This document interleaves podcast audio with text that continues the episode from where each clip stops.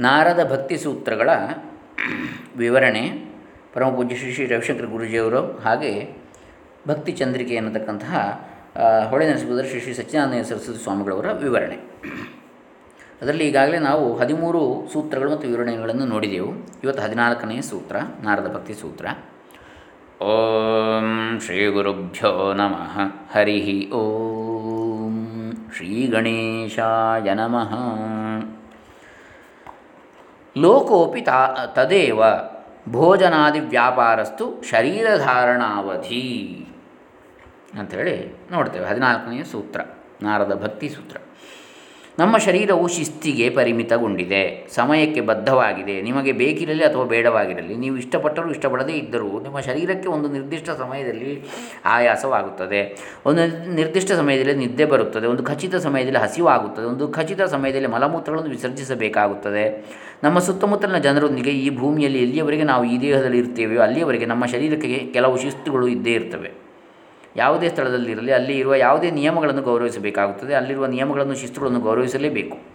ಇಲ್ಲಿ ಲೇಕ್ ಟಾಹೋ ಮೇಂಟ್ರಿಯಲ್ನಲ್ಲಿ ಬಲಬದಿಯಲ್ಲಿ ಗಾಡಿ ಓಡಿಸುವ ನಿಯಮ ಅಂತ ಹೇಳ್ತಾರೆ, ಅಮೇರಿಕದಲ್ಲಿ ಅವರು ಮಾಡ್ತಾ ಇರ್ತಕ್ಕಂಥ ಪ್ರವಚನ, ರವಿಶಂಕರ್ ಗುರುಜಿಯವರು. ನೀವು ಭಾರತ ಅಥವಾ ಇಂಗ್ಲೆಂಡಿಗೆ ಹೋದರೆ ಅಲ್ಲಿ ಎಡಬದಿಯಲ್ಲಿ ಗಾಡಿ ಓಡಿಸ್ತಾರೆ, ಹಾಗೂ ಈ ದೇಶಗಳಲ್ಲಿ ನೀವು ಈ ನಿಯಮಗಳನ್ನು ಗೌರವಿಸಬೇಕಾಗ್ತದೆ.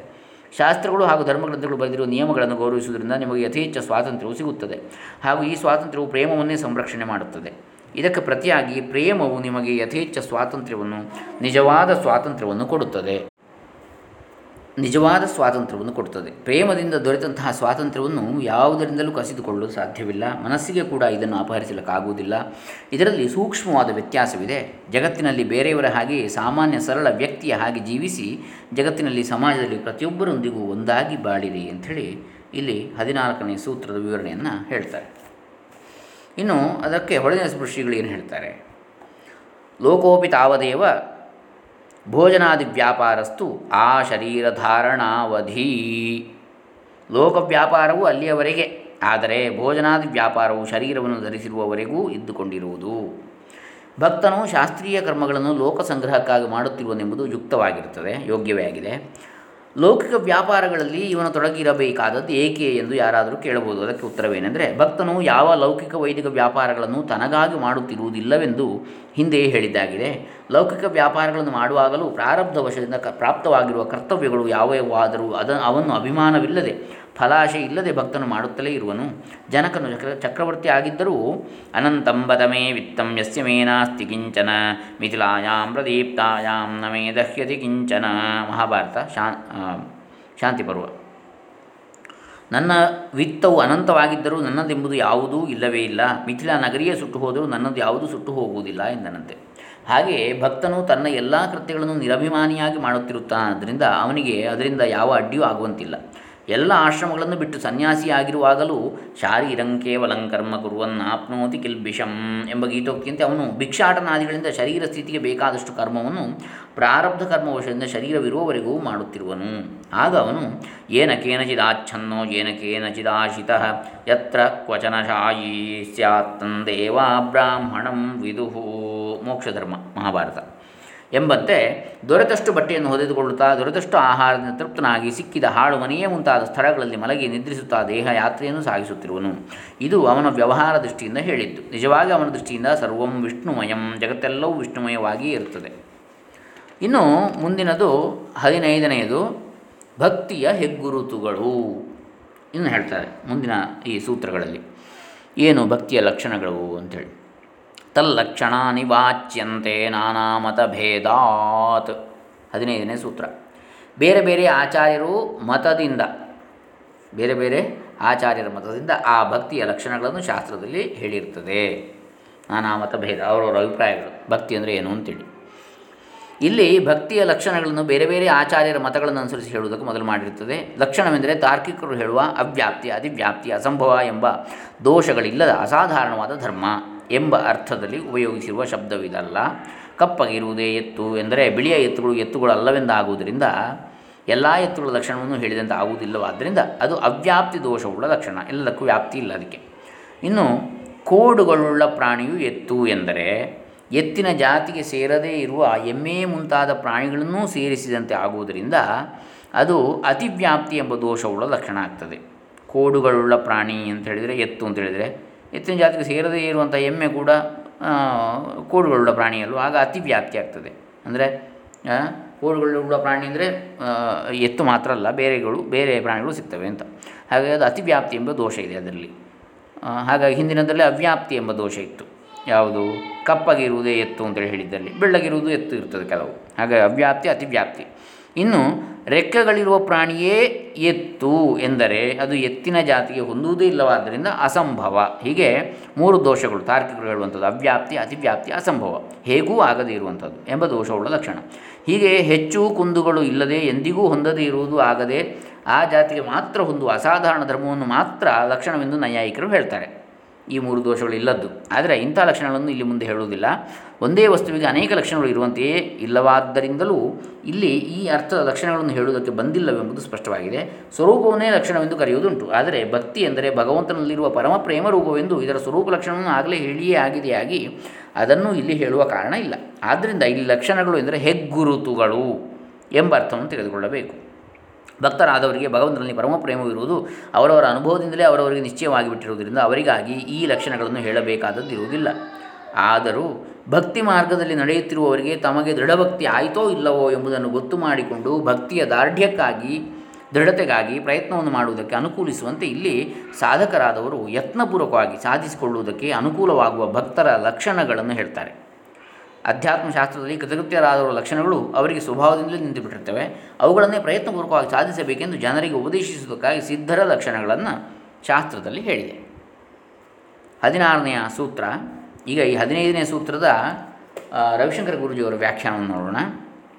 ತಲ್ಲಕ್ಷಣಾನಿ ವಾಚ್ಯಂತೆ ನಾನಾ ಮತಭೇದಾತ್. ಬೇರೆ ಬೇರೆ ಋಷಿಗಳು, ಬೇರೆ ಬೇರೆ ಪರಂಪರೆಗಳು ಈ ಭಗವತ್ ಪ್ರೇಮದ ಬಗ್ಗೆ ಹಾಗೂ ಅದರ ಗುಣಲಕ್ಷಣಗಳ ಬಗ್ಗೆ ಹೇಳಿದ್ದಾರೆ. ಅವುಗಳು ಬೇರೆ ಬೇರೆ ದೃಷ್ಟಿಕೋನಗಳಿಂದಿವೆ. ಸತ್ಯ ಒಂದೇ ಆದರೂ ಅವರು ಬೇರೆ ಬೇರೆ ಗುಣಲಕ್ಷಣಗಳನ್ನು ಕಂಡುಕೊಂಡಿದ್ದಾರೆ ಅಂಥೇಳಿ ಈಗ ಪೂಜಾದಿಷು ಅನುರಾಗ ಇತಿ ಪಾರಾಶರ್ಯ. ಹದಿನಾರನೆಯ ಸೂತ್ರ ಇದು. ನಾರದ ಭಕ್ತಿ ಸೂತ್ರ. ವೇದ ಪರಂಪರೆಯ ಪ್ರವರ್ತಕರಾದ ಪರಾಶರ ಮಹರ್ಷಿಗಳು ಪೂಜೆಯಲ್ಲಿ ಆಳವಾದ ಆಸಕ್ತಿ ಇರುವುದು ದೈವಿ ಪ್ರೇಮದ ಸಂಕೇತ ಎಂದು ಹೇಳಿದ್ದಾರೆ. ಪೂಜೆ ಎಂದರೇನು ಅದು ಬರೇ ಧರ್ಮಾಚರಣೆಯಲ್ಲ. ಪೂ ಎಂದರೆ ಪೂರ್ಣತೆ, ಜ ಎಂದರೆ ಪೂರ್ಣತೆಯಿಂದ ಜನಿಸಿದ್ದು ಅಂತೇಳಿ. ನೀವು ಸೃಷ್ಟಿಯ ಬಗ್ಗೆ ಇಷ್ಟು, ಅಷ್ಟೊಂದು ಪೂರ್ಣತೆಯನ್ನು ಹೊಂದಿದಾಗ, ಅಷ್ಟೊಂದು ಕೃತಜ್ಞತೆಯನ್ನು ತಾಳಿದಾಗ ಅಂತಹ ಮಾನಸಿಕ ಸ್ಥಿತಿಯಲ್ಲಿ ಅಂತಹ ಅಸ್ತಿತ್ವದ ಹಂತದಿಂದ ನೀವೇನು ಮಾಡಿರೋ ಅದೇ ಪೂಜೆ. ಪೂಜೆಯನ್ನು ಹೇಗೆ ಮಾಡುವುದು? ಬರೀ ಸೀಮಿತವಾದ ಮನಸ್ಸಿನಿಂದ ಮಾಡಿದರೆ ಅದು ಪೂಜೆ ಆಗುವುದಿಲ್ಲ. ಇಡೀ ವಿಶ್ವ, ಎಲ್ಲ ಪಂಚಭೂತಗಳು ಹಾಗೂ ಆತ್ಮ, ಮನಸ್ಸು, ಜೀವ ಎಲ್ಲವೂ ಸೇರಿ ಒಂದಾಗಿ ಮಾಡಿದರೆ ಮಾತ್ರ ಅದು ಪೂಜೆಯಾಗುತ್ತದೆ. ಪೂರ್ಣತೆಯಿಂದ ಸಮರ್ಪಣೆ ಮಾಡುವುದೇ ಪೂಜೆಯಾಗಿದೆ. ಪೂಜೆಯಲ್ಲಿ ತೀವ್ರವಾದ ಆಸಕ್ತಿ ಇರುವುದು ಭಕ್ತಿಯ ಒಂದು ಲಕ್ಷಣವಾಗಿದೆ. ನೀವು ಏನಾಗಿದ್ದೀರೋ ಅದರ ಒಂದೊಂದು ಚಿಕ್ಕ ಚಿಕ್ಕ ಕಣವನ್ನು ನಿಮ್ಮಲ್ಲಿ ಏನಿದೆಯೋ ಅದರಿಂದ ಒಂದೊಂದು ಚಿಕ್ಕ ಚಿಕ್ಕ ಕಣವನ್ನು ಸಮರ್ಪಣೆ ಮಾಡಬೇಕೆಂಬ ಭಾವವು ನಿಮ್ಮಲ್ಲಿ ಬಂದರೆ ಅದೇ ಪೂಜೆ. ನನಗೆ ಈ ವಿಶ್ವವೇ ಸಿಕ್ಕಿದೆ. ಈಗ ನಾನು ಈ ವಿಶ್ವವನ್ನು ಮತ್ತೆ ಸಮರ್ಪಣೆ ಮಾಡುತ್ತೇನೆ. ನನಗೆ ಈ ಶರೀರವು ದೊರೆತಿದೆ. ನಾನು ಇದನ್ನು ಮತ್ತೆ ನಿನಗೆ ಸಮರ್ಪಿಸುತ್ತೇನೆ.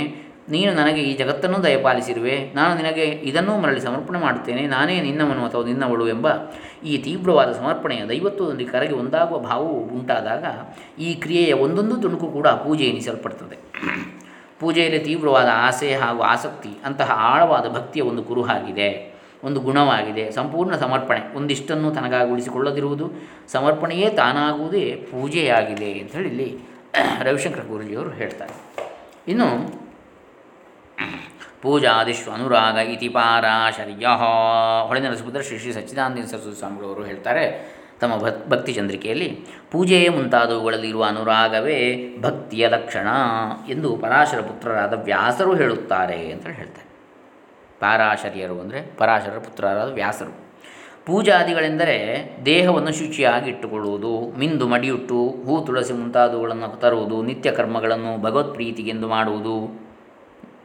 ಮನೆಯಲ್ಲಿ ಭಗವಂತನ ಚಿತ್ರ, ವಿಗ್ರಹ ಮುಂತಾದವುಗಳನ್ನು ಇಟ್ಟುಕೊಂಡು ಮನಸ್ಸಿಗೆ ದರ್ಶನಾದಿಗಳಿಂದ ನೈರ್ಮಲ್ಯವನ್ನು ಉಂಟು ಮಾಡಿಕೊಳ್ಳುವುದು, ದೇವಾಲಯಕ್ಕೆ ಹೋಗಿ ದೇವಾಲಯದ ಸುತ್ತಲಿನ ಭಾಗವು ಶುಚಿಯಾಗಿರುವಂತೆ ಗುಡಿಸುವುದು ಸಾರಿಸುವುದು ರಂಗವಲ್ಯ ಮುಂತಾದವುಗಳನ್ನು ಬರೆಯುವುದು, ದೇವರ ದರ್ಶನವನ್ನು ಮಾಡಿಕೊಂಡು ಹಣ್ಣು ಕಾಯಿಗಳನ್ನು ಅರ್ಪಿಸುವುದು, ಮನೆಯಲ್ಲಿ ಗುರು ಹಿರಿಯರನ್ನು, ಅತಿಥಿಗಳು, ಅಭ್ಯಾಗತರು, ಇವರುಗಳನ್ನು ಸತ್ಕರಿಸುವುದು, ಅವರಿಗೆ ದಾನವನ್ನು ಕೊಡುವುದು, ಮಾಡುವುದು, ಕಾಲಕಾಲಕ್ಕೆ ಬಂದೊದಗುವ ಹಬ್ಬ ಹರಿದಿನಗಳನ್ನು ಆಚರಿಸುವುದು, ವ್ರತೋಪವಾಸಾದಿಗಳಿಂದ ಭಗವಂತನಿಗಾಗಿ ದೇಹವನ್ನು ದಂಡಿಸುವುದು ಕೆರೆ ಕಟ್ಟೆಗಳನ್ನು ಕಟ್ಟಿಸುವುದಕ್ಕೆ ಸಹಾಯ ಮಾಡುವುದು, ಅನ್ನ ಸತ್ರಗಳ ನಿರ್ಮಾಣಕ್ಕೆ ನೆರವಾಗುವುದು, ಇವೇ ಮುಂತಾದವುಗಳು. ಸ್ವವರ್ಣ ಆಶ್ರಮ ಧರ್ಮಗಳನ್ನು ಆಚರಿಸಿ ಭಗವಂತನಿಗೆ ಅರ್ಚನೆಯನ್ನು ಮಾಡುವುದು, ಪರೋಪಕಾರ ಮುಂತಾದವುಗಳಿಂದ ಭಕ್ತರನ್ನು ಗುರುತಿಸಬೇಕು. ಸಾಧಕರಾದವರು ಇಂತಹ ಕಾರ್ಯಗಳನ್ನು ತಪ್ಪದೇ ಮಾಡಬೇಕು ಎಂಬುದೇ ಶ್ರೀ ವೇದವ್ಯಾಸರ ಮತ. ಶ್ರೀ ವಿಷ್ಣುರಚನಂ ಯೇತು ಪ್ರಕುರ್ವಂತಿ ನರಾ ಭುವಿ ಯೇಯಾ ತೇಯಾಂತಿ ಶಾಶ್ವತಂ ವಿಷ್ಣುರಾನಂದಂ ಪರಮಂ ಪದಂ ಎಂಬ ವಿಷ್ಣು ರಹಸ್ಯ ವಾಕ್ಯದಂತೆ ಭಗವದರ್ಚನೆಯನ್ನು ಮಾಡಿದ ಮಾನವರು ಶಾಶ್ವತವಾದ ಆನಂದಮಯವಾದ ವಿಷ್ಣುವಿನ ಪರಮಪದವನ್ನೇ ಪಡೆಯುತ್ತಾರೆ. ಕಥಾದಿಶ್ವಿತಿ ಗರ್ಗ. ಈಗ ಇದು ಹದಿನಾರನೆಯ ಸೂತ್ರ ಆಯಿತು, ಹದಿನೇಳನೆಯದು ಕಥಾದಿಶು ಇತಿ ಗರ್ಗ. ಕಥಾದಿಗಳಲ್ಲಿರುವ ಅನುರಾಗವೇ ಭಕ್ತಿಯ ಲಕ್ಷಣ ಎಂದು ಗರ್ಗರು ಹೇಳುತ್ತಾರೆ, ಗರ್ಗಮುನಿಗಳು. ಕಥೆ ಎಂದರೆ ಭಗವಂತನ ಗುಣ ಕರ್ಮಗಳನ್ನು ವರ್ಣಿಸುವ ಪುರಾಣಾದಿಗಳನ್ನು ಹೇಳುವುದು, ಕೇಳುವುದು, ಇವುಗಳಲ್ಲಿರುವ ಅನುರಾಗ ಮುಂತಾದವುಗಳು. ಎಂದರೆ ನಾಮಕೀರ್ತನೆಯನ್ನು ಮಾಡುವುದು, ಕೇಳಿ ಧನ್ಯನಾಗುವುದು, ಭಗವಂತನ ನಾಮಗಳಲ್ಲಿ ತನಗೆ ಇಷ್ಟವಾದವುಗಳನ್ನು ದೊಡ್ಡವರಿಂದ ಉಪದೇಶ ಮಾಡಿಸಿಕೊಂಡು ಅದನ್ನು ಮಂತ್ರವಾಗಿ ಜಪಿಸುವುದು, ಗುರು ಹಿರಿಯರ ಉಪದೇಶಕ್ಕೆ ಕಿವಿ ಕೊಡುವುದು, ದೇವರ ನಿರ್ಮಾಲ್ಯವನ್ನು ಅಕ್ಕರೆಯಿಂದ ಮೂಸಿ ಮುಡಿದುಕೊಳ್ಳುವುದು, ದೇವರಿಗೆ ಅರ್ಪಿಸಿದ ನೈವೇದ್ಯವನ್ನು ಪೂಂಜಿಸಿ ಕೃತಾರ್ಥನಾಗುವುದು ಮುಂತಾದವುಗಳು. ಹಿಂದಿನ ಸೂತ್ರದಲ್ಲಿ ಹೇಳಿರುವ ಆಚಾರಗಳು ಶರೀರ ಪ್ರಧಾನವಾಗಿರುವವುಗಳು, ಇಲ್ಲಿ ಹೇಳಿರುವವುಗಳು ವಾಗಾದಿ ಇಂದ್ರಿಯ ಪ್ರಧಾನವಾದವುಗಳು ಎಂಬುದು ವಿಶೇಷ. ಮೈಯಿಂದ ಮಾಡುವ ಕಷ್ಟದ ಕೆಲಸಗಳಿಗಿಂತಲೂ ಇಂದ್ರಿಯಗಳನ್ನು ಭಗವಂತನ ಸೇವೆಗೆ ಮಿಗಿಲಾಗಿ, ಮೀಸಲಾಗಿರಿಸುವುದು ಭಕ್ತಿಯ ಹೆಚ್ಚಿನ ಗುರುತು ಎಂಬುದು ಗರ್ಗರ ಮತ.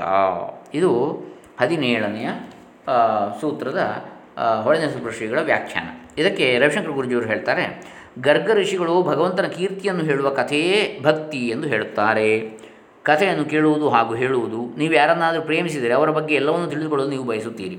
ಅವರು ಏನು ಮಾಡುತ್ತಾರೆ? ಅವರು ಎಲ್ಲಿ ಕುಳಿತುಕೊಳ್ಳುತ್ತಾರೆ? ಅವರು ಎಲ್ಲಿಗೆ ಹೋಗುತ್ತಾರೆ? ಅವರು ಏನು ಆಲೋಚನೆ ಮಾಡುತ್ತಾರೆ? ಅವರ ಅಭಿಪ್ರಾಯವೇನು? ಅವರು ಏನು ಹೇಳುತ್ತಾರೆ? ನೀವು ಅವರ ಬಗ್ಗೆ ಎಲ್ಲವನ್ನೂ ತಿಳಿದುಕೊಳ್ಳಬೇಕೆಂದು ಬಯಸುತ್ತೀರಿ. ಪ್ರೇಮಿಯ ಕುರಿತು ಕಥೆಗಳನ್ನು ಕೇಳುವುದರಲ್ಲಿ ಹಾಗೂ ಹೇಳುವುದರಲ್ಲಿ ಇರುವ ತೀವ್ರವಾದ ಆಸಕ್ತಿಯು, ಅಂತಹ ಆಳವಾದ ಭಕ್ತಿಯು, ಅಂತಹ ಆಳವಾದ ಪ್ರೇಮದ ಇನ್ನೊಂದು ಲಕ್ಷಣವಾಗಿದೆ. ಬೇರೆ ಯಾವ ವಿಷಯದಲ್ಲೂ ನಿಮಗೆ ಆಸಕ್ತಿ ಇಲ್ಲ. ನೀವು ಪ್ರೇಮದಲ್ಲಿರುವಾಗ ನೀವು ಕೇವಲ ನಿಮ್ಮ ಪ್ರೇಮಿಯ ಬಗ್ಗೆ ಮಾತನಾಡುವಿರಿ ಹಾಗೂ ಪ್ರೇಮಿಯ ಕಥೆಗಳನ್ನೇ ಹೇಳುವಿರಿ. ಇದು ಭಗವತ್ ಪ್ರೇಮದ ಇನ್ನೊಂದು ಗುಣಲಕ್ಷಣವಾಗಿದೆ. ಬೇರೆ ಯಾವುದರಲ್ಲಿಯೂ ಆಸಕ್ತಿ ಇರುವುದಿಲ್ಲ. ಕಥಾದಿಷು ಇತಿ ಗರ್ಗ. ಹದಿನೇಳನೇ ಸೂತ್ರ. ಇನ್ನು ಹದಿನೆಂಟನೆಯದು, ಆತ್ಮರತ್ಯವಿರೋಧೇನ ಇತಿ ಶಾಂಡಿಲ್ಯ. ಇದಕ್ಕೆ ರವಿಶಂಕರ ಗುರುಜಿಯವರು ಹೇಳ್ತಾರೆ. ಇನ್ನೊಬ್ಬ ಋಷಿ ಶಾಂಡಿಲ್ಯರು. ಯಾವುದೇ ದ್ವಂದ್ವವಿಲ್ಲದೆ ಆತ್ಮನಲ್ಲಿಯೇ ಹರ್ಷಿಸುವುದೇ ಪ್ರೇಮದ ಇನ್ನೊಂದು ಗುಣಲಕ್ಷಣವೆಂದು ಹೇಳ್ತಾರೆ. ನೀವು ಸಂತೋಷವಾಗಿದ್ದ ಕ್ಷಣ ತಕ್ಷಣವೇ ನಿಮ್ಮಲ್ಲಿ ದ್ವಂದ್ವ ಹೇಳುತ್ತದೆ ಓಹ್, ನಾನು ಸಂತೋಷವಾಗಿರಬಾರದು. ಸಮಾಜವು ನಿಮ್ಮಲ್ಲಿ ಅಷ್ಟೊಂದು ಅಪರಾಧಿ ಭಾವವನ್ನು ತುಂಬಿಸಿದೆ. ಕೆಲವರು ಹೇಳ್ತಾರೆ ಮಕ್ಕಳು ತುಂಬ ಹಾರಾಡ್ತಾ, ನಗಾಡ್ತಾ ಇದ್ದರೆ ಜಾಸ್ತಿ ನಗಾಡಬಾರ್ದು, ನೀನು ಅಳ್ತಿ ಮತ್ತೆ ಮತ್ತೆ ಅಳಬೇಕಾಗ್ತದೆ ಅಂತೇಳಿ. ಅಂದರೆ ಸಮಾಜ ನಿಮ್ಮಲ್ಲಿ ಅಷ್ಟೊಂದು ಅಪರಾಧಿ ಭಾವವನ್ನು ತುಂಬಿಸಿದೆ. ಹೃದಯದೊಳಗೆ ಅಪರಾಧಿ ಭಾವವನ್ನು ಇಟ್ಟುಕೊಂಡು ನೀವು ಶಾಂತಿಯಿಂದ ಇರಲಾರಿರಿ. ಆದರೆ ನೀವು ಪ್ರೇಮದಲ್ಲಿರುವಾಗ ಈ ಸೃಷ್ಟಿಯೊಂದಿಗೆ, ಈ ಭೂಮಿಯಲ್ಲಿರುವ ಎಲ್ಲ ಜನರೊಂದಿಗೆ ಅಷ್ಟೊಂದು ಅಗಾಧವಾದ ಪ್ರೇಮದಿಂದಿರುವಾಗ ನೀವು ಅಪರಾಧಿ ಭಾವವನ್ನು ಹೊಂದಲು ಅವಕಾಶವೇ ಇಲ್ಲ. ಅಪರಾಧಿ ಭಾವವು ಯಾವಾಗಲೂ ಸ್ವಾರ್ಥ ಹಾಗೂ ಸ್ವಂತದ ಆನಂದದೊಂದಿಗೆ ಸಂಬಂಧಿಸಿದೆ. ತ್ಯಾಗದಲ್ಲಿ ಅಪರಾಧಿ ಭಾವವಿರಲು ಸಾಧ್ಯವಿಲ್ಲ. ಹಾಗೂ ಪ್ರೇಮವು ತ್ಯಾಗವಾಗಿದೆ. ತಪ್ಪಾಗಿ ಅರ್ಥ ಮಾಡಿಕೊಳ್ಳುವುದರಿಂದ ನಿಮ್ಮಲ್ಲಿ ಅಪರಾಧಿ ಪ್ರಜ್ಞೆ ಮೂಡುತ್ತದೆ. ಆತ್ಮರತಿ ಅಂದರೆ ಆತ್ಮನಲ್ಲೇ ರಮಿಸುವುದು. ಆತ್ಮನಲ್ಲೇ ಇರುವುದು. ಯಾವುದೇ ಘರ್ಷಣೆ ಇಲ್ಲದೆ ಆತ್ಮನಲ್ಲೇ ಹರ್ಷಿಸುವುದು. ಘರ್ಷಣೆಯನ್ನು ದಾಟಿ ಹೋಗಬೇಕಾದರೆ ನಿಮಗೆ ವಿವೇಕವು ಬೇಕು. ನಿಮಗೆ ಅನುಗ್ರಹವು ಬೇಕು. ಶಾಂಡಿಲ ಮಹರ್ಷಿಗಳ ದೃಷ್ಟಿಯಲ್ಲಿ ದೈವಿ ಪ್ರೇಮವೆಂದರೆ ಯಾವುದೇ ದ್ವಂದ್ವವಿಲ್ಲದೆ ಆತ್ಮನಲ್ಲೇ ರಮಿಸುವುದು ಹಾಗೂ ಆತ್ಮನಲ್ಲೇ ನರಿಯುವುದು ಪ್ರೇಮವು ನಿಮಗೆ ಆ ಆನಂದವನ್ನು ತರುತ್ತದೆ. ಈ ಭಗವತ್ ಪ್ರೇಮ, ಅತ್ಯಂತ ಉತ್ಕೃಷ್ಟ ಮಟ್ಟದ ಈ ಪ್ರೇಮವು ಯಾವುದೇ ಘರ್ಷಣೆ ಅಥವಾ ದ್ವಂದ್ವಗಳಿಲ್ಲದೆ ನೀವು ಆತ್ಮನಲ್ಲಿ ನರಿಯುವಂತೆ ಮಾಡುತ್ತದೆ. ಬೇರೆ ಬೇರೆ ಋಷಿಗಳು ದೈವಿ ಪ್ರೇಮದ ಬಗ್ಗೆ ಯಾವ ರೀತಿ ಹೇಳಿದ್ದಾರೆ ಎಂಬುದನ್ನು ವ್ಯಾಖ್ಯಾನಿಸಿ ನಾರದ ಮಹರ್ಷಿಗಳು ಮತ್ತೆ ಆ ಪ್ರೇಮದ ಬಗ್ಗೆ ತಮ್ಮ ದೃಷ್ಟಿಕೋನವನ್ನು ಕೊಡ್ತಾರೆ. ಮುಂದಿನ ಸೂತ್ರದಲ್ಲಿ, ಅದನ್ನು ಮತ್ತೆ ನೋಡೋಣ. ಈಗ ಈ ಹದಿನೆಂಟನೇ ಸೂತ್ರವನ್ನು ಹೊಳೆದ ಋಷಿಗಳಿಗೆ ಏನು ಅಂತ ವ್ಯಾಖ್ಯಾನ ಮಾಡ್ತಾರೆ ನೋಡೋಣ. ಆತ್ಮರತ್ಯ ವಿರೋಧೇನೇತಿ ಶಾಂಡಿಲ್ಯ, ಆತ್ಮರತಿಗೆ ಅಡ್ಡಿಯಾಗದಂತೆ. ಪೂಜಾದಿಗಳಲ್ಲಿಯೂ ಕಥಾದಿಗಳಲ್ಲಿಯೂ ತೋರಿಸುವ ಅನುರಾಗವು ಭಕ್ತಿಯ ಹೆಗ್ಗುರುತು ಎಂದು ಶಾಂಡಿಲ್ಯರೆನ್ನುತ್ತಾರೆ ಅಂದರೆ ಪೂಜೆ ಮುಂತಾದವುಗಳಲ್ಲಿ ಅನುರಾಗವಿರಬೇಕಾದದ್ದು ಪೂಜಾದಿಗಳಿಗಾಗಿಯೇ ಅಲ್ಲ, ಪೂಜಾದಿಗಳಿಗೆ ವಿಷಯನಾಗಿರುವ ಭಗವಂತನಿಗಾಗಿ. ಆದ್ದರಿಂದ ಭಗವಂತನಲ್ಲಿ ಪ್ರೇಮ ಉಂಟಾಗಿ ಆತನಲ್ಲಿಯೇ ರತಿ ಉಂಟಾಗುವುದಕ್ಕೆ ಅನುಕೂಲವಾಗುವ ಮಟ್ಟಿಗೆ ಪೂಜಾದಿಗಳನ್ನು ಮಾಡುತ್ತಿರಬೇಕು. ಪರಭಕ್ತರು ಪೂಜಾದಿಗಳಲ್ಲಿ ಆಸಕ್ತರಾಗಿರುವಂತೆ ತೋರಿದರೂ ಅವರಿಗೆ ಎಲ್ಲೆಲ್ಲಿಯೂ ಭಗವಂತನೇ ಕಾಣಿಸುತ್ತಿರುವನು. ಆದ್ದರಿಂದ ಆತ್ಮರತಿಗೆ ವಿಘ್ನವಾದೀತೆಂದು ಕಂಡರೆ ಅವರು ಈ ಪೂಜಾದಿಗಳನ್ನು ಬಿಡುವುದಕ್ಕೆ ಸಿದ್ಧರಾಗಿರುವರು. ಆತ್ಮರತಿ ಎಂದರೆ ಎಲ್ಲರಿಗೂ ಆತ್ಮನಾಗಿರುವ ಭಗವಂತನನ್ನು ಕಂಡುಕೊಂಡು ಆತನಲ್ಲಿಯೇ ಮನಸ್ಸು ಆಡುತ್ತಿರುವುದು. ಭಕ್ತರಿಗೆ ಮುಖ್ಯ ಲಕ್ಷಣವೆನ್ನಬೇಕೆ ಹೊರತು ಪೂಜಾದಿಗಳಲ್ಲಿ ಅನುರಾಗವಿರುವುದೆಂಬ ಒಂದೇ ಕಾರಣದಿಂದ ಅವರು ಭಕ್ತರೆಂದು ಭಾವಿಸುವುದು ಎಂದಿಗೂ ಸರಿಯಾಗಿರುವುದಿಲ್ಲ. ರತಿ ಎಂದರೆ ಒಂದೇ ವಿಷಯದಲ್ಲಿ ಮನಸ್ಸನ್ನು ಹೊರಳಾಡಿಸುತ್ತಾ ಆನಂದದಿಂದಿರುವುದು. ಎರಡನೇ ವಸ್ತುವಿನೊಡನೆ ಆಡುತ್ತಿರುವ ಕ್ರೀಡೆ. ಇದನ್ನು ಆಟವೆಂಬ ಮಾತಿನಿಂದಲೇ ದೇಶಭಾಷೆಯಲ್ಲಿ ಕರೆಯುತ್ತಾರಾದರೂ ಆತ್ಮನಿಗಿಂತ ಮತ್ತೆ ಯಾವ ವಸ್ತುವು ಭಕ್ತನಾದವನಿಗೆ ಪ್ರೇಮ ಪಾತ್ರವಾಗಿರುವುದಿಲ್ಲ ಆದ್ದರಿಂದ ಪೂಜೆಯಾಗಲಿ, ಪೂಜಾ ಸಾಮಗ್ರಿ ಆಗಲಿ ಆತ್ಮನಿಗಿಂತ ಹೆಚ್ಚೆಂದು ಬಗೆಯುವುದು ಎಂದಿಗೂ ಭಕ್ತಿಗೆ ಸಾಧಕವಲ್ಲ. ಪೂಜಾದಿಗಳು ಕರ್ಮೇಂದ್ರಿಯಗಳಿಗೆ ಸಂಬಂಧಪಟ್ಟವುಗಳು. ಕಥೆಗಳು ಜ್ಞಾನೇಂದ್ರಿಯಗಳಿಗೆ ಹೆಚ್ಚು ಸಂಬಂಧಪಟ್ಟಿವೆ. ಆದ್ದರಿಂದ ಪೂಜಾದಿಗಳಿಗಿಂತ ಇವು ಭಕ್ತಿಗೆ ಹೆಚ್ಚು ಅಂತರಂಗ ಸಾಧನವಾಗಿರುತ್ತವೆ. ಆತ್ಮರತಿಯೋ ಎಂದರೆ ಮನಸ್ಸಿಗೆ ಸಂಬಂಧಪಟ್ಟಿರುತ್ತದೆ. ಆದ್ದರಿಂದ ಕಥಾದಿಗಳಿಗಿಂತಲೂ ಹೆಚ್ಚು ಅಂತರಂಗವಾಗಿರುತ್ತದೆ. ಖಿನ್ನ ವಸಂತಿ ಮತ್ಸ್ಯಾ ದೇವಾಲಯೇ ಪಕ್ಷಿಗಣ ವಸಂತಿ, ಭಾವೋಜ್ಜಿತಾಸ್ತೇನ ಫಲಂ ಲಭಂತೆ, ತೀರ್ಥಾಚ್ಚ ದೇವಾಯತನಾಚ್ಚ ಮುಖ್ಯಂ ಎಂದಿರುವಂತೆ ಗಂಗೆಯಲ್ಲಿ ಮೀನುಗಳು ಓಡಾಡುತ್ತಿದ್ದರೂ ಅವಕ್ಕೆ ತೀರ್ಥ ಸ್ನಾನದ ಫಲವೇನೂ ದೊರೆಯುವುದಿಲ್ಲ. ಹಕ್ಕಿಗಳು ದೇವಾಲಯದಲ್ಲಿ ವಾಸ ಮಾಡುತ್ತಿದ್ದರೂ ದೇವಾಯತನ ವಾಸದ ಪುಣ್ಯವೇನೂ ಅವಕ್ಕೆ ಬರುವುದಿಲ್ಲ. ಹೀಗೆ ಭಕ್ತಿ ಭಾವವೇನು ಮನಸ್ಸಿನಲ್ಲಿ ಇಲ್ಲದಿರುವಾಗ ಬಾಹ್ಯ ಸಾಧನವು ಫಲಕಾರಿ ಆಗಲಾರದು ಇಲ್ಲೊಂದು ವಿಶೇಷ, ಹೊರಗಿನ ಸಾಧನಗಳಾದ ಪೂಜೆ ಮುಂತಾದವುಗಳು ಎಲ್ಲರಿಗೂ ಕಾಣುತ್ತವೆ. ಕಥಾದಿಗಳ ಶ್ರವಣ ಪಠನವೇ ಮುಂತಾದವುಗಳು ಮತ್ತೊಬ್ಬರಿಗೆ ತಿಳಿಯ ಬರ್ತವೆ ಆದ್ದರಿಂದ ಅವುಗಳನ್ನೇ ಇಲ್ಲಿ ಲಕ್ಷಣವೆಂದು ತಿಳಿಯುವುದು ಯುಕ್ತವಾಗಿದೆ. ಆತ್ಮರತಿ ಎಂಬುದು ಭಕ್ತರ ಅನುಭವದಿಂದ ಮಾತ್ರ ಅವರಿಗೆ ಮಾತ್ರ ಗೋಚರವಾಗತಕ್ಕದ್ದು. ಹೀಗಿದ್ದರೂ ಆತ್ಮರತಿಯನ್ನು ಇಲ್ಲಿ ಸೇರಿಸಿರುವುದಕ್ಕೆ ಕಾರಣವೇನೆಂದರೆ ಯಾವ ಭಕ್ತರು ಯಾವ ಸಾಧನದಲ್ಲಿಯೇ ವ್ಯಾಪೃತರಾಗಿರುವಂತೆ ಕಾಣಲಿ, ಯಾರ ಸನ್ನಿಧಿಯಲ್ಲಿ ಸಾಧಕರ ಮನಸ್ಸು ವಿಷಯ ಭೋಗಗಳ ರತಿಯನ್ನು ತೊರೆದು ಒಳಮುಖವಾಗುವುದೋ, ಯಾರ ದರ್ಶನಾದಿಗಳಿಂದ ಸಾಧಕರಿಗೆ ಭಕ್ತಿಯಲ್ಲಿ ರುಚಿಯು ಹೆಚ್ಚುವುದೋ, ಅವರನ್ನೇ ಅನುಕರಿಸುವುದಕ್ಕೆ ಯತ್ನಿಸಬೇಕು. ಅವರ ಉಪದೇಶಕ್ಕೆ ಮುಖ್ಯವಾಗಿ ಕಿವಿಗೊಡಬೇಕು ಎಂಬುದನ್ನು ತಿಳಿಸುವುದೇ ಇಲ್ಲಿ ಗುರಿಯಾಗಿರುತ್ತದೆ. ಪರಭಕ್ತರು ಹೇಗಿದ್ದರೂ ಆತ್ಮರತರೇ ಆಗಿರುತ್ತಾರೆ. ಪುರಾಣಾದಿಗಳಲ್ಲಿ ಕರ್ಮಪ್ರಧಾನವಾದ ಸಾಧನಗಳನ್ನು ಅಲ್ಲಲ್ಲಿ ಹೀಯಾಳಿಸಿರುವುದುಂಟು. ಉದಾಹರಣೆಗೆ ಸೂತ ಸಂಹಿತೆಯಲ್ಲಿ ಅಶ್ವಮೇಧಾದಯೋ ಯಜ್ಞ ಅಶೇಷ ವೇದದರ್ಶಿತಾ ಮುನೀಂದ್ರ ಧ್ಯಾನಯಜ್ಞಸ್ಯ ಕಲಾಂನಾರ್ಹಂತಿ ಷೋಡಶೀಂ. ಸೂತ್ರ ಸಂಹಿತೆ ವೇದ ವಿಹಿತವಾಗಿರುವ ಯಜ್ಞಗಳೆಲ್ಲವೂ ಸೇರಿದರೂ ಎಲೆ ಋಷಿಗಳಿರ ಧ್ಯಾನ ಯಜ್ಞದ ವೀಸು ಪಾಲನ್ನೂ ಹೋಲಲಾರವು. ಹದಿನಾರರಲ್ಲಿ ಒಂದು ಪಾಲನ್ನು. ಭಕ್ತಶ್ರೇಷ್ಠನಾದ ಕುಲಶೇಖರನ ಮತವಿದು ಆಮ್ನಾಯಾಭ್ಯಸನಾನಿ ಅರಣ್ಯರುದಿತಂ ವೇದವ್ರತಾನ್ಯನ್ವಹಂ ಮೇದಚ್ಛೇದ पूर्तविधयः ಸರ್ವಂ ಹುತಂ ಭಸ್ಮನಿ ತೀರ್ಥಾನಾಮವಗಾಹನಾನಿ ಚ ಗಜಸ್ನಾನಂ ವಿನಾ ಯತ್ಪದದ್ವಂದ್ವಾಂಬೋರುಹ ದ್ವಂದ್ವಾಂಭೋರುಹ ಸಂಸ್ಮೃತಿಂ ವಿಜಯತೆ ದೇವಸ್ಸ ನಾರಾಯಣ ಇದು ಮುಕುಂದಮಾಲ, ಇಪ್ಪತ್ತೈದನೇ ಶ್ಲೋಕ ಕುಲಶೇಖರ ಆಳ್ವಾರರು ಅಂದರೆ ಯಾವಾತನ ಪಾದ ಕಮಲಗಳೆರಡ ಸ, ಎರಡರ ಸಂಸ್ಮರಣೆ ಇಲ್ಲದೇ ಇರುವ ವೇದಾಧ್ಯಯನ ಅಭ್ಯಾಸಗಳು ಅರಣ್ಯ ರೋದನವಾಗುವವು ವೇದೋಕ್ತ ನಿಯಮಗಳು ಕೇವಲ ಶರೀರದ ಕೊಬ್ಬನ್ನು ನಿಲ್ಲಿಸುವ ಫಲವಾಗಿ ಉಳ್ಳವುಗಳು, ಉಳ್ಳವಾಗುವವು? ವಾಪಿ, ಕೂಪ, ತಟಾಕಾದಿಗಳ ನಿರ್ಮಾಣವು ಭಸ್ಮದಲ್ಲಿ ಮಾಡಿದ ಹೋಮ ಮಾತ್ರವಾಗುವವು? ತೀರ್ಥಗಳಲ್ಲಿ ಮಾಡಿದ ಸ್ನಾನಗಳು ಆನೆಯ ಸ್ನಾನದಂತೆ ನಿಷ್ಫಲವಾಗುವವು? ಅಂತಹ ದೇವನಾದ ನಾರಾಯಣನೊಬ್ಬನೇ ಎಲ್ಲಕ್ಕಿಂತಲೂ ಹೆಚ್ಚಿನವನಾಗಿರುತ್ತಾನೆ ಅಂತ ಅಲ್ಲಿ ಕುಲಶೇಖರ ಆಳ್ವಾರು ಹೇಳ್ತಾರೆ. ಅಂದರೆ ಭಕ್ತಿ ಇಲ್ಲದಿದ್ದರೆ ಬೇರೆಲ್ಲವೂ ವ್ಯರ್ಥ ಮಾಡಿದ್ದೆಲ್ಲ ಅಂತೇಳಿ ಈಗ ಇಲ್ಲಿ ಆನೆಯ ಸ್ನಾನ ಅಂತೇಳಿ ಹೇಳಿದರೆ ಏನು? ಆನೆ ಸ್ನಾನ ಎಷ್ಟೋ ಗಾ ಹೊತ್ತು ಮಾಡಿದರು, ಕೊನೆಗೆ ಅದು ಹೊಯ್ಗೆಯಲ್ಲಿ ಹೊರಳಾಡ್ತದಂತೆ ಆಗ ಏನು ಪ್ರಯ, ಪ್ರಯೋಜನ ಆಯಿತು? ಇಲ್ಲಿ ವೇದಾಧ್ಯಯನ, ಯಜ್ಞಾದಿ ಕರ್ಮಗಳ ಆಚರಣೆ, ಸ್ಮಾರ್ಥ ಕರ್ಮಗಳಾದ ವಾಪಿ ಕೂಪಾದಿಗಳ ನಿರ್ಮಾಣ, ಅಂದರೆ ಕೆರೆ ಬಾವಿಗಳು, ಇವೆಲ್ಲವನ್ನು ನಿಂದಿಸಿದಂತೆ ತೋರುತ್ತಿದ್ದರೂ ಇವೆಲ್ಲವೂ ಭಗವಂತನ ಸ್ಮರಣದ ಅಂಗವಾಗಿರಬೇಕೆಂಬುದರಲ್ಲಿಯೇ ತಾತ್ಪರ್ಯವಿರುತ್ತದೆ. ಅವೆಲ್ಲವೂ ತಪ್ಪು ಅಂತ ಹೇಳಿದ್ದಲ್ಲ. ಅವೆಲ್ಲದರಲ್ಲಿಯೂ ಭಗವದ್ ಭಕ್ತಿ ಇರಬೇಕು ಅಂತೇಳಿ. ಇದು ಶಾಂಡಿಲ್ಯರ ಮತ. ಆದ್ದರಿಂದ ಈ ಸಾಧನಗಳು ಅಂತರಂಗ ಬಹಿರಂಗ ಭೇದದಿಂದ ಬೇರೆ ಬೇರೆಯೇ ಹೊರತು ಭಕ್ತಿಯ ಲಕ್ಷಣಗಳು ಇವು ಎಂಬ ಬಗೆಗೆ ಯಾವ ಮತಭೇದವೂ ಇಲ್ಲ ಎಂಬುದನ್ನು ಅರಿಯಬೇಕು. ಇವೆಲ್ಲವೂ ಲಕ್ಷಣಗಳೇ ಅಂತೇಳಿ ತಿಳಿಯಬೇಕು. ಇದು ಹದಿನೆಂಟನೆಯ ಸೂತ್ರದ ವಿವರಣೆ. ಇನ್ನು ಹತ್ತೊಂಬತ್ತನೆಯದು ನಾರದರ ಸಿದ್ಧಾಂತ ಏನು? ಇದಕ್ಕೆ ಬೇರೆ ಬೇರೆ ಆಚಾರ್ಯರದ್ದು ಋಷಿಮುನಿಗಳದ್ದು ಆಯಿತು. ಈಗ ನಾರದರು ಏನು ಹೇಳ್ತಾರೆ? ಭಕ್ತಿಯ ಲಕ್ಷಣದ ಬಗ್ಗೆ. ನಾರದಸ್ತು ತದರ್ಪಿತಾಖಿಲಾಚಾರತ ತದ್ವಿಸ್ಮರಣೆ ಪರಮವ್ಯಾಕುಲತೇತಿ. ನಾರದನಾದರೋ ಆತನಿಗೆ ಸಕಲಾಚಾರಗಳನ್ನೂ ಅರ್ಪಿಸುವುದು, ಆತನನ್ನು ಮರೆತರೆ ಪರಮ ವ್ಯಾಕುಲನಾಗಿರುವುದು ಭಕ್ತಿಯ ಗುರುತು ಎಂದು ಹೇಳುತ್ತಾನೆ. ವಿಪದ್ವಿಸ್ಮರಣಂ ವಿಷ್ಣೋ ಸಂಪನ್ನಾರಾಯಣ ಸ್ಮೃತಿ ಅಂತೇಳಿ ಹೇಳಿದಾಗೆ ಭಗವಂತನ ಮರೆಯುವಿಕೆಯೇ ವಿಪತ್ತು. ಭಗವಂತನ ಸ್ಮರಣೆಯೇ ಸಂಪತ್ತು ಅಂಥೇಳಿ ತದರ್ಪಿತ ಅಖಿಲಾಚಾರತ. ಶಾಂಡಿಲ್ಯರ ಮತದಲ್ಲಿ ಭಕ್ತನ ಗುರುತೆಂದರೆ ಆತ್ಮರತಿಯೇ ಎಂದದ್ದು ಸರಿಯೇ ಆಗಿರ್ತದೆ ಏಕೆಂದರೆ ಭಕ್ತಿ ಎಂದರೆ ಭಗವಂತನಲ್ಲಿರುವ ಪರಮಪ್ರೇಮ. ಆದ್ದರಿಂದ ಅದು ಮನಸ್ಸಿನ ಧರ್ಮ ಎಂಬುದೇ ಯುಕ್ತ. ಆದರೆ ಪರಭಕ್ತನ ಮನಸ್ಸು ಯಾವಾಗಲೂ ಒಳಸರಿದು ಮುದುರಿಕೊಂಡಿರುತ್ತದೆ ಎಂದು ಅರಿಯುವುದು ಸರಿಯಲ್ಲ. ಎಲ್ಲೆಲ್ಲಿ ಮನಸ್ಸು ಹೋಗುವುದು ಅಲ್ಲೆಲ್ಲ ಪರಮಾತ್ಮನನ್ನೇ ಕಾಣುವಷ್ಟು ವಿಶಾಲವಾಗಿರುತ್ತದೆ ಭಕ್ತನ ಮನಸ್ಸು. ಆದ್ದರಿಂದಲೇ ಭಕ್ತಿಗೆ ಅನುಗುಣವಾದ ಲೋಕವೇದ ವ್ಯಾಪಾರಗಳನ್ನು ಮಾಡುತ್ತಲೇ ಇರುವನೆಂದು ಹಿಂದೆ ಹೇಳಿರ್ತದೆ. ಆದ್ದರಿಂದ ಅವನು ಪೂಜಾದಿಗಳು, ಕಥಾದಿಗಳು, ಆತ್ಮಧ್ಯಾನ ಏನನ್ನಾದರೂ ಮಾಡಬಹುದಾಗಿರ್ತದೆ. ಅವನಿಗೆ ಮುಖ್ಯವಾದ ಗುರುತೆಂದರೆ ಇದೆ. ಅವನು ಯಾವ ವ್ಯಾಪಾರವನ್ನೇ ಮಾಡಲಿ ತನ್ನ ಆಚಾರವನ್ನೆಲ್ಲ ಭಗವಂತನಿಗೆ ಅರ್ಪಿಸುತ್ತಿರುವನು. ಭಗವಂತನಿಗೆ ಅಲ್ಲದ ವ್ಯಾಪಾರವೇ ಅವನ ಜೀವನದಲ್ಲಿ ಇರುವುದಿಲ್ಲ. ಆದರೆ ಪರಮಾತ್ಮನನ್ನು ಯಾವುದಾದರೂ ನಿಮಿತ್ತೆಯನ್ನು ಮರೆಯುವಂತಾದರೆ ಮಾತ್ರ ಅವನ ಮನಸ್ಸು ವ್ಯಾಕುಲವಾಗ್ತದೆ. ಭಗವಂತನೇ ಅವನ ಜೀವನ ಎಂಬುದು ನಾರದರ ಮತ. ಕಾಯೇನ ವಾಚ ಮನಸೇಂದ್ರಿಯೈರ್ವಾ ಬುದ್ಧ್ಯಾತ್ಮನ ವಾ ಅನುಸೃತ ಅನುಸೃತ ಸ್ವಭಾವಾತ್. ಪ್ರಕೃತಿಯ ಸ್ವಭಾವಾತ್ಮಂತಲೂ ಇದೆ. ಇನ್ನೊಂದು ಕರೋತಿ ಯದ್ಯತ್ ಸಕಲಂ ಪರಸ್ಮೈ ಸಮರ್ಪ ಸಮರ್ಪಯೇತ್ತತ್. ಸ್ವಲ್ಪ ಪಾಠಾಂತರ ಇದು. ಹನ್ನೊಂದು, ಎರಡು, ಮೂವತ್ತಾರು. ಎಂದು ಕವಿ ಎಂಬ ಋಷಿಯು ನಿಮಿರಾಜನಿಗೆ ಹೇಳಿರುವಂತೆ, ಮನೋವಾಕ್ಕಾಯಗಳಿಂದ ಮಾಡುವುದೆಲ್ಲವನ್ನು ನಾರಾಯಣ ಭಗವಂತನಿಗೆ ಅರ್ಪಿಸುತ್ತಿರುವುದೆಂಬುದೇ ಭಾಗವತ ಧರ್ಮದ ಸಾರ. ಆದ್ದರಿಂದ ಎಲ್ಲ ಆಚಾರ್ಯರ ಮತವು ಇದರಲ್ಲಿಯೇ ಸೇರಿರುತ್ತದೆ. ಇಲ್ಲಿ ಒಂದು ಆಕ್ಷೇಪ. ಯಾವ ಕರ್ಮವನ್ನು ಮಾಡಿದರೂ ಭಕ್ತಿಗೆ ಅಡ್ಡ ಬರದಂತಿರಬೇಕು ಎಂದು ಶಾಂಡಿಲ್ಯರು ಹೇಳಿದ್ದಾರಷ್ಟೇ. ಕರ್ಮಗಳು ಭಕ್ತಿಗೆ ಸಾಧನವೆಂದೇ ಮಾಡುತ್ತಿರುವಲ್ಲಿ ಅವು ಭಕ್ತಿಗೆ ಅಡ್ಡಿಯಾಗುವವು ಎಂಬುದು ಹೇಗೆ ಸರಿ? ಇದನ್ನು ಪರಿಹರಿಸಿಕೊಳ್ಳುವುದಕ್ಕೆ ತಿಳಿದಿರಬೇಕಾದದ್ದೇನೆಂದರೆ ಕರ್ಮಗಳನ್ನು ಮಾಡುವುದು ಎರಡು ದೃಷ್ಟಿಯಿಂದ ಆಗಬಹುದು.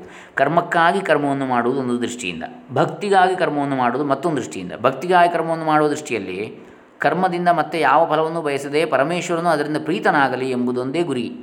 ಅದರಲ್ಲಿ ಕರ್ಮವನ್ನು ನಾನು ಮಾಡುತ್ತಿದ್ದೇನೆ ಎಂಗ, ಎಂಬ ಸಂಘವಾಗಲಿ, ಈ ಕರ್ಮದಿಂದ ಇಂಥ ಫಲವು ಆಗಬೇಕಾಗಿದೆ ಎಂಬ ಅಭಿಸಂಧಿಯಾಗಲಿ ಇರುವುದಿಲ್ಲ.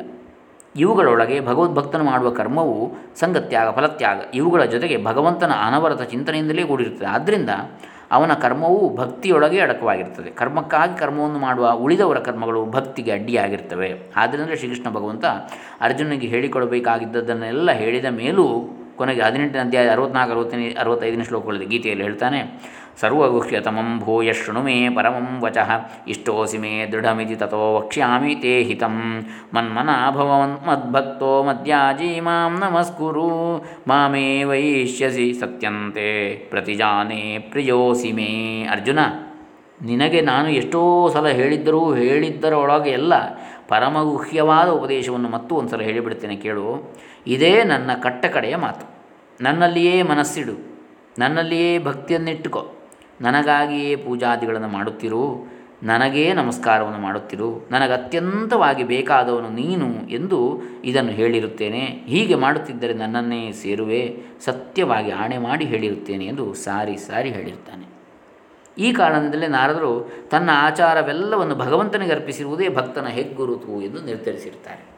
ಭಕ್ತಿಗೋಸ್ಕರವಾಗಿ ಸಕಲ ಕರ್ಮಗಳನ್ನು ಮಾಡುವುದರಿಂದ ಮನಸ್ಸಿನಲ್ಲಿ ಯಾವ ಏರುಪೇರು ಆಗುವುದಿಲ್ಲವೆಂಬುದಕ್ಕೆ ಒಂದು ದೃಷ್ಟಾಂತವನ್ನು ಕೊಡಬಹುದು. ಒಬ್ಬ ತಂದೆ ಮಗನಿಗೆ ಒಂದು ಪದಾರ್ಥವನ್ನು ತರುವುದಕ್ಕೆಂದು ಹೇಳಿ ಹಣವನ್ನು ಕೊಟ್ಟು ಪೇಟೆಗೆ ಕಳುಹಿಸುವಾಗ ಮಗನೂ ಓಡುತ್ತೋಡುತ್ತಾ ಪೇಟೆಗೆ ಹೋಗಿ ಉತ್ತಮವಲ್ಲದ ಪದಾರ್ಥವನ್ನು ತಂದುಕೊಟ್ಟರೆ ಅಥವಾ ಪದಾರ್ಥವು ಸಿಕ್ಕಲಿಲ್ಲವೆಂದು ಬಂದು ಹೇಳಿದರೆ ಮನೆಯಲ್ಲಿ ಸುಮ್ಮನೆ ಕುಳಿತಿದ್ದ ತಂದೆಗೆ ದುಃಖವಾಗ್ತದೆ.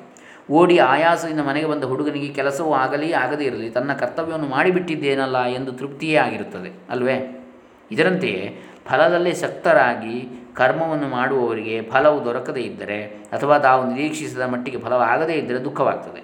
ಭಕ್ತಿಗಾಗಿ ಕರ್ಮವನ್ನು ಮಾಡಿದವರಿಗೋ ಎಂದರೆ ಫಲವು ಸಿದ್ಧಿಸಲಿ ಸಿದ್ಧಿಸದೇ ಇರಲಿ.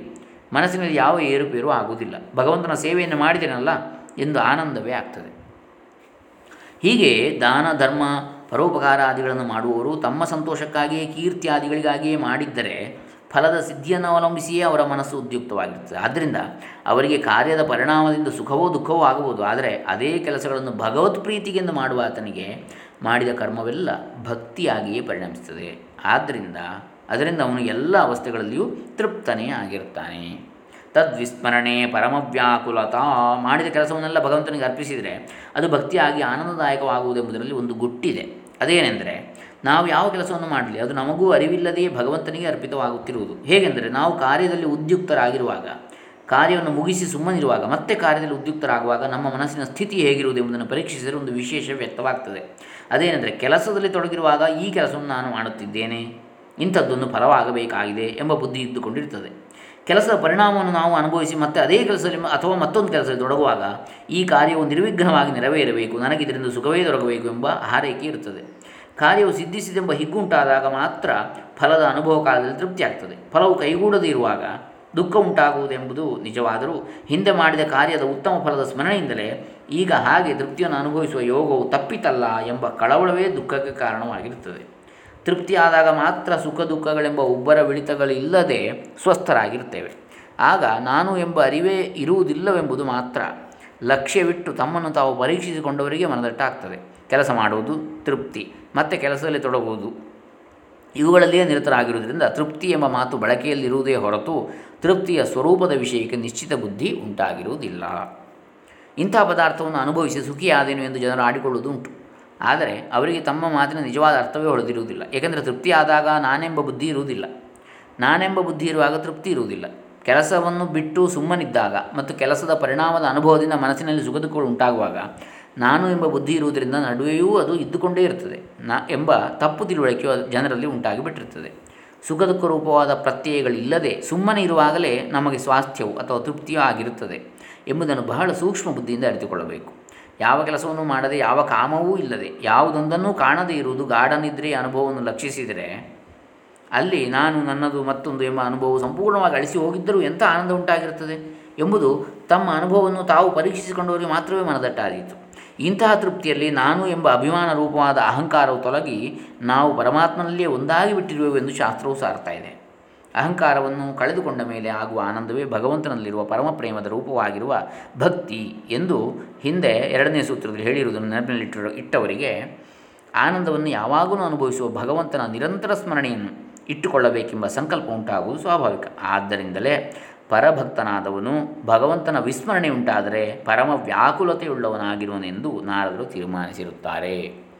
ಅಷ್ಟು ವಿವಾರ, ವಿಸ್ತಾರವಾಗಿ, ವಿವರವಾಗಿ ಸಮರ್ಥನೆಯನ್ನು ಮಾಡ್ತಾರೆ. ಹೊಳೆದಿನ ಶ್ರೀಗಳು ಭಕ್ತಿ ಆಚಾರ್ಯರಲ್ಲಿ ಮತಭೇದವೇ? ಅಂಥೇಳಿ ಪ್ರಶ್ನೆ ಆಗ್ತಾರೆ ವ್ಯಾಸರು, ಗರ್ಗರು, ಶಾಂಡಿಲ್ಯರು, ನಾರದರು, ಈ ಆಚಾರ್ಯರುಗಳು ಭಕ್ತರ ಲಕ್ಷಣವನ್ನು ಹೇಳುವಾಗ ಪೂಜಾದಿಗಳಲ್ಲಿರುವ ಅನುರಾಗ ಕಥಾದಿಗಳಲ್ಲಿರುವ ಅನುರಾಗ, ಆತ್ಮರತ್ಯ, ಅವಿರೋಧ, ಅನುರಾಗ, ಸಮಸ್ತ ಆಚಾರಗಳನ್ನು ಭಗವದರ್ಪಣೆ ಮಾಡುತ್ತಾ ನಿರಂತರ ಭಗವತ್ ಸ್ಮರಣೆಯಲ್ಲಿರುವುದು ಎಂದು ವಿಧ ವಿಧವಾಗಿ ಹೇಳಿರ್ತಾರೆ ಈ ಮಾತುಗಳಲ್ಲಿರುವ ವೈಲಕ್ಷಣ್ಯವು ಆಯಾ ಉಪಾಧಿಗಳಿಂದ ಆಗಿರುವುದೇ ಹೊರತು ನಿಜವಾದ ವೈಲಕ್ಷಣ್ಯವಲ್ಲ ಎಂದು ನಾವು ವಿವರಿಸಿದ್ದೇವಷ್ಟೇ. ಕೆಲವರು ಪಾರಾಶರ್ಯ, ಗರ್ಗ ಇವರಿಬ್ಬರು ಕರ್ಮಪ್ರಧಾನವಾದ ಭಕ್ತಿಯನ್ನು, ಶಾಂಡಿಲ್ಯರು ಅದ್ವೈತ ಭಕ್ತಿಯನ್ನು, ನಾರದರು ದ್ವೈತ ಭಕ್ತಿಯನ್ನು ಎತ್ತಿ ಹಿಡಿದಿರುತ್ತಾರೆ ಎಂದು ಈ ಆಚಾರ್ಯರುಗಳ ಮತಗಳನ್ನು ವಿವೇಚಿಸಿರುತ್ತಾರೆ. ಆದರೆ ಈ ಕಲ್ಪನೆಗೆ ಯಾವ ಕಾರಣವೂ ಇಲ್ಲ. ಏಕೆಂದರೆ ನಾವು ಉಪಕ್ರಮದಲ್ಲಿ ಹೇಳಿರುವಂತೆ ಆರಂಭದಲ್ಲಿ ಭಕ್ತರ ಬಾಹ್ಯ ಲಕ್ಷಣಗಳನ್ನು ಇಲ್ಲಿ ಹೇಳಿರುತ್ತದೆ ಹೊರತು ಭಕ್ತಿಯ ಸ್ವರೂಪವನ್ನೇನು ಹೇಳಿಲ್ಲ. ಭಕ್ತಿ ಎಂಬುದು ಭಗವಂತನಲ್ಲಿರುವ ಪರಮಪ್ರೇಮ ಭಕ್ತನಾದವನು ಭಗವಂತನಲ್ಲಿ ಯಾವಾಗ ಯಾವ ದೃಷ್ಟಿಯುಳ್ಳವನಾಗುವನೋ ಆಗ ಆ ದೃಷ್ಟಿಯಿಂದ ಪರಮಾತ್ಮನನ್ನು ಭಜಿಸಿ ಆನಂದವನ್ನು ಹೊಂದುತ್ತಿರುತ್ತಾನೆ. ದೇಹ ಬುದ್ಧ್ಯಾತು ದಾಸೋಹಂ. ಜೀವಬುದ್ಧ್ಯಾ ತ್ವದಂಶಕಃ, ಆತ್ಮಬುದ್ಧ್ಯಾ ತ್ವಮೇವಾಹಮಿತಿ ಮೇ ನಿಶ್ಚಿತ ಮತಿ ಎಂಬ ಉಕ್ತಿಯಂತೆ ಭಕ್ತನು ಭಗವಂತನಿಗಾಗಿ ಕರ್ಮಗಳನ್ನು ಮಾಡುವಾಗ ಭಗವಂತನ ದಾಸನು ನಾನು ಎನ್ನುತ್ತಿರುವನು. ಅನಂತ ಜೀವರುಗಳಲ್ಲಿ ನಾನು ಒಬ್ಬನು ಎಂದು ಅಂತಃಕರಣ ಉಪಾಧಿ ದೃಷ್ಟಿಯಿಂದ ನೋಡಿದಾಗ ನಾನು ಪರಮಾತ್ಮನ ಅಂಶವೇ ಎನ್ನುತ್ತಿರುವನು. ನಿರುಪಾಧಿಕವಾದ ಆತ್ಮ ಮಾತ್ರ ದೃಷ್ಟಿಯಿಂದ ನೋಡಿದಾಗ ಎಲ್ಲವೂ ಪರಮಾನಂದ ರೂಪವಾಗಿರೋ ಪರಬ್ರಹ್ಮವೇ ಸಕಲಮಿದಮಹಂಚ ವಾಸುದೇವ ಎನ್ನುತ್ತಿರುವನು. ನಿಜವಾಗಿ ಒಳಹೊಕ್ಕು ನೋಡಿದರೆ ನಿಸ್ತರಂಗವಾದ ಆನಂದಾಂಬುಧಿಯಾಗಿರುವ ಆ ಭಗವಂತನಲ್ಲಿ ದ್ವೈತ ಅದ್ವೈತಗಳ ವಿಭಾಗವೆಲ್ಲಿಂದ ಬರಬೇಕು? ನಾನು ಎಂಬ ಅಭಿಮಾನವೇ ದ್ವೈತ ಅದ್ವೈತ ವಿವೇಕಕ್ಕೆ ಕಾರಣ. ಎಲ್ಲವೂ ಭಗವಂತನೇ ಎಂದು ಭಗವನ್ಮಯರಾಗಿರುವವರು ಈ ವಿಂಗಡದ ವಿಚಾರಕ್ಕೆ ಮನಸ್ಸನ್ನು ಹಾಕುವುದೇ ಇಲ್ಲ. ದಾಸೋಹಮಿತಿ ಸಮ್ಮೋಹಸ್ತದಸ್ಸೋಹಮಿತಿ ಭ್ರಮ. ಅಹಂಸ ಇತಿ ಸಮ್ಮೋಹಸ್ತಸ್ಮಾತ್ ತ್ರೀಣಿ ಪರಿತ್ಯಜೇತ್ ಸೂತ ಸಂಹಿತೆ. ಎಂಬಂತೆ ದಾಸನು ನಾನು, ಆತನು ನಾನೇ, ನಾನು ಆತನೇ ಎಂಬಿ ಮೂರೂ ಭ್ರಾಂತಿಗಳೇ. ನಾನು ಎಂಬುದಿಲ್ಲವೇ ಇಲ್ಲ, ಎಲ್ಲವೂ ನೀನೇ, ಎಲ್ಲವೂ ಭಗವಂತನೇ ಎಂಬುದೇ ತತ್ವದ ಸಾರ. ಅವಧೂತ ಗೀತೆಯಲ್ಲಿ ಈ ವಿಷಯಕ್ಕೆ ಹೀಗೆಂದಿದೆ. ಅದ್ವೈತಂ ಕೇಚಿದಿಚ್ಛಂತಿ, ದ್ವೈತಮಿಚ್ಛಂತಿ ಚಾ ಪರೇ ಪರಂ ತತ್ವಂ ನ ಜಾನಂತಿ. ದ್ವೈತಾದ್ವೈತ ವಿವರ್ಜಿತಂ ಕೆಲವರು ಅದ್ವೈತವನ್ನೇ ಒಪ್ಪುತ್ತಾರೆ. ಮತ್ತು ಕೆಲವರಿಗೆ ದ್ವೈತವೇ ಬೇಕು. ಆದರೆ ದ್ವೈತವಾಗಲಿ ಅದ್ವೈತವಾಗಲಿ ಇಲ್ಲದ ಪರತತ್ವವನ್ನು ಅರಿಯದೇ ಇರುವವರೇ ಬಹಳ ಮಂದಿ ಅಂಥೇಳಿ ಈ ಹತ್ತೊಂಬತ್ತನೆಯ ಸೂತ್ರಕ್ಕೆ ವಿಸ್ತಾರವಾದ ವಿವರಣೆಯನ್ನು ಕೊಡ್ತಾರೆ. ಇನ್ನು ಇಪ್ಪತ್ತನೆಯದು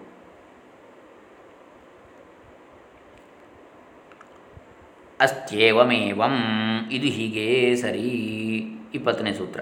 ಅಖಿಲ ಆಚಾರಗಳನ್ನು ಭಗವಂತನಿಗೆ ಅರ್ಪಿಸಿ ಆತನನ್ನು ಒಂದರೆಗಳಿಗೆಯೂ ಮರೆಯದೇ ಇರುವುದೇ ಭಕ್ತಿಯ ಹೆಗ್ಗುರುತೆಂಬುದಕ್ಕೆ ಪುರಾಣ ಇತಿಹಾಸಗಳಲ್ಲಿ ಉದಾಹರಣೆಗಳು ಬೇಕಾಷ್ಟಿವೆ ಈ ಲಕ್ಷಣವು ಯಾರಲ್ಲಿ ಕಾಣುತ್ತಿರುವುದು ಅವರೇ ಭಕ್ತರು. ಯಾರಲ್ಲಿ ಇರುವುದಿಲ್ಲವೋ ಅವರು ಭಕ್ತರಲ್ಲ. ವರ್ಣಾಶ್ರಮ ವ್ಯವಸ್ಥೆಯಿಂದ ಕರ್ಮವನ್ನು ಮಾಡುತ್ತಿರುವ ಭಕ್ತರು ಇರ್ತಾರೆ. ಅದಿಲ್ಲದವರು ಇರ್ತಾರೆ. ಯಾವ ಕರ್ಮವನ್ನೇ ಮಾಡುತ್ತಿರಲಿ, ಲೌಕಿಕ, ವೈದಿಕ ವ್ಯಾಪಾರಗಳನ್ನೆಲ್ಲ ಭಗವಂತನಿಗೆ ಅರ್ಪಣೆ ಮಾಡುತ್ತಿರುವುದು, ಆತನ ವಿಸ್ಮರಣೆಯ ಮಾತ್ರದಿಂದ ವ್ಯಾಕುಲತೆಯನ್ನು ಪಡೆಯುವುದು, ಹೀಗಿರುವವರು ಭಕ್ತರೆಂಬುದು ಸಿದ್ಧಾಂತ. ಇಲ್ಲಿ ಏವಮೇವಂ ಎಂದು ದ್ವಿರುಕ್ತಿಯನ್ನು ಸಿದ್ಧಾಂತಗಳು ಹೇಳಿರುವುದು ಭಕ್ತರ ಲಕ್ಷಣವನ್ನು ಹೇಳುವ ಪ್ರಕರಣವು ಮುಗಿಯಿತೆಂಬುದನ್ನು ತಿಳಿಸುವುದಕ್ಕಾಗಿ. ಈ ಲಕ್ಷಣವು ಮಿಕ್ಕ ಲಕ್ಷಣಗಳಲ್ಲೆಲ್ಲ ಸೇರಿಕೊಂಡಿರುವುದರಿಂದ ಇದೇ ಸಿದ್ಧಾಂತವು ಎಂದು ಹೇಳಿ ಇಲ್ಲಿನ ಮುಂದಕ್ಕೆ ಈ ಲಕ್ಷಣವನ್ನು ಅನ್ವಯ ವ್ಯತಿರೇಕಗಳಿಂದ ಲಕ್ಷ್ಯದಲ್ಲಿ ಅನ್ವಯಿಸಿ ತೋರಿಸುವುದಕ್ಕೆ ಹೊರಟಿರ್ತಾರೆ ಅದು ಹೇಗೆ ಅಂದರೆ ಉದಾಹರಣೆ ಇತ್ಯಾದಿಗಳನ್ನು ಕೊಡ್ತಾರೆ ಮುಂದೆ ಇಪ್ಪತ್ತವ ಒಂದನೇ ಸೂತ್ರದಿಂದ. ಈ ಇಪ್ಪತ್ತನೇ ಸೂತ್ರಕ್ಕೆ ರವಿಶಂಕರ ಗುರುಜಿಯವರು ಏನು ಹೇಳ್ತಾರೆ ಅಂತ ಕೇಳಿದರೆ, ಅಸ್ತ್ಯೇವಂ ಅಂದರೆ ಅದು ಇರುವುದೇ ಹಾಗೆ ಅಂದರೆ ಒಂದೇ ವಾಕ್ಯಲ್ಲಿ ಹೇಳಿಬಿಟ್ಟು ಮುಗಿಸಿಬಿಡ್ತಾರೆ. ಅದು ಇರುವುದೇ ಹಾಗೆ ಭಕ್ತಿ ಅಂತೇಳಿ. ಅದು ಹೇಗೆ ಅಂತೇಳಿ ಮುಂದೆ ನಾವು ಮುಂದಿನ ಹಂತಗಳಲ್ಲಿ ನೋಡೋಣ. ಇಪ್ಪತ್ತೊಂದನೇ ಸೂತ್ರದಿಂದ, ಹರೇ ಲೋಕಾ ಸಮಸ್ತ ಸುಖಿನೋ ಭವಂತು. ಸರ್ವೇ ಜನ ಸುಖಿನೋ ಭವಂತು. ಶ್ರೀ ಶ್ರೀ ರವಿಶಂಕರ ಗುರೂಜಿ ಚರಣಾರವಿಂದ ಅರ್ಪಿತಮಸ್ತು ಶ್ರೀ ಶ್ರೀ ಶ್ರೀ ಸಚ್ಚಿದಾನಂದೇಂದ್ರ ಸರಸ್ವತಿ ಚರಣಾರವಿಂದ ಅರ್ಪಿತಮಸ್ತು ಓಂ ತತ್ಸತ್. ನಾರದಾರ್ಪಿತಮಸ್ತು.